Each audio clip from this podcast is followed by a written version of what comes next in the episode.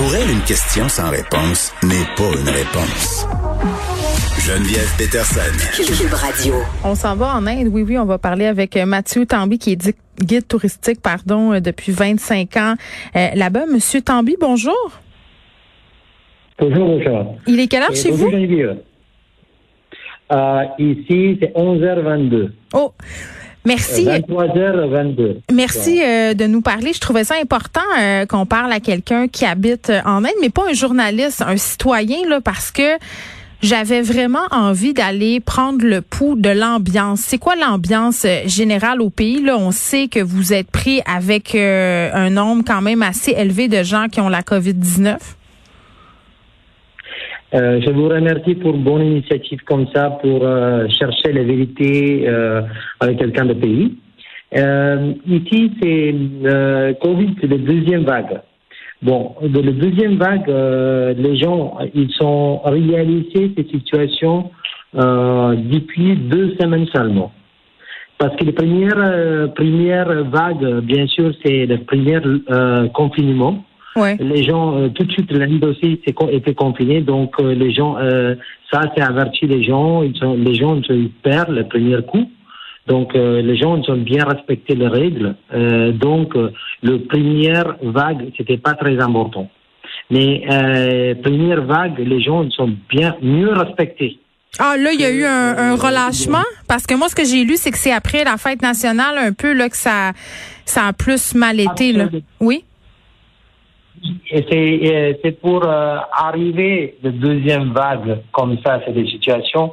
Euh, la première chose pour les Indiens, nous sommes très croyants. Et, euh, et c'est un pays euh, très peuplé aussi. Il y a une densité de population très haut. Euh, donc, bien sûr, c'est les gens, euh, c'est respecter euh, le protocole de Covid.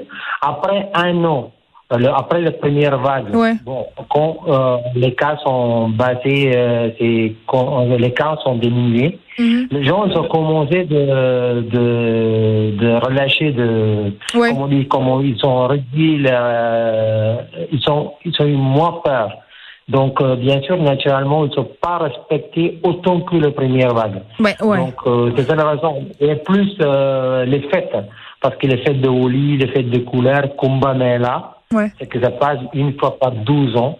Donc, Haïdouar, euh, plus que 5 millions de personnes qui vont réunir un seul endroit pour prendre une, euh, une admission Hmm. rituelle euh, pour les hindous. Bon, bien sûr, c'est des choses comme ça.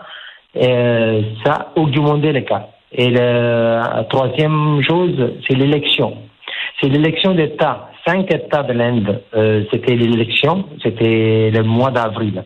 Donc c'est trois choses. Euh, Les gens ne sont pas bien respectés les règles, euh, Ok. euh, les protocoles de Covid. Ouais, voilà. Monsieur Tambi, ben c'est ça. Là, on comprend que les gens se sont peut-être relâchés après la première vague, qu'il y a eu ces fêtes religieuses importantes et des élections là, qui ont amené à des rassemblements. Euh, néanmoins, Monsieur Tambi, dites-moi, parce que l'Inde c'est un grand pays, il y a beaucoup de monde euh, dans certaines villes, la densité de population, euh, c'est vraiment impressionnant. Est-ce que la situation est grave partout au pays ou ça concerne seulement certains secteurs, certaines villes? Oui, euh, je vous remercie pour la question. Et euh, l'Inde, on ne peut pas généraliser.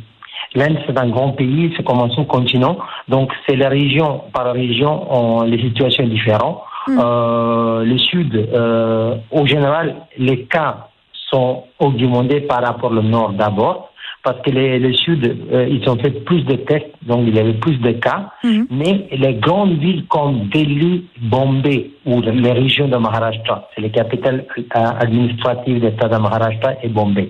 Bombay, c'est la plus grande ville de l'Inde. Euh, Là-bas, c'est bien sûr, c'est il y a plus de cas.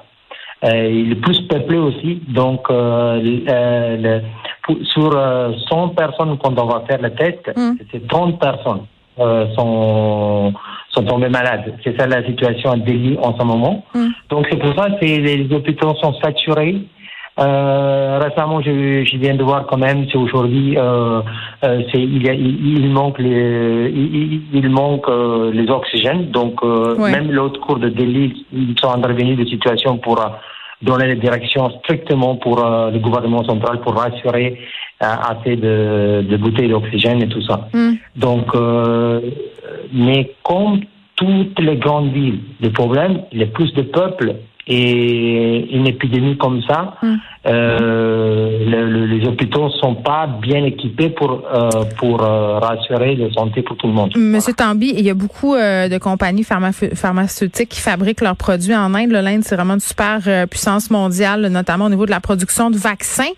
Est-ce que du côté de la population indienne, les gens sont fâchés que leur pays ait exporté en grande majorité les vaccins et qu'il y en a moins pour eux, pour pour vous là-bas? Nous, nous sommes pas les, les Indiens. Hein, une façon de regarder les Indiens, pas du tout la même façon comme le pays développé. Donc c'est le premier coup. On a les, euh, on a les plus grands producteurs de vaccins. On, a pour les amitiés, pour garder les relations euh, euh, politiques. Bon, c'est notre premier ministre. Ils sont rassurés pour euh, exporter les, les, vaccins pour plusieurs pays, c'est passé. À ce moment-là, l'Inde, c'était pas autant que besoin non plus. Le deuxième vague, sont devenus, c'est euh, c'est assez grave depuis deux semaines, parce que exactement dire que euh, c'est autant que le nombre de cas ont augmenté un seul coup. C'est à ce moment-là, maintenant, le gouvernement, il, oui, oui. Ben, maintenant, on a annoncé là, au, du, au, niveau euh, du gouvernement indique qu'on allait garder des doses d'AstraZeneca. Nous, on recevra pas le million de doses euh, promis pour euh, que l'Inde puisse protéger sa population. là, dites-moi, Monsieur Tambi, là, vous travaillez dans l'industrie du tourisme depuis 25 ans. Comment vous voyez le futur?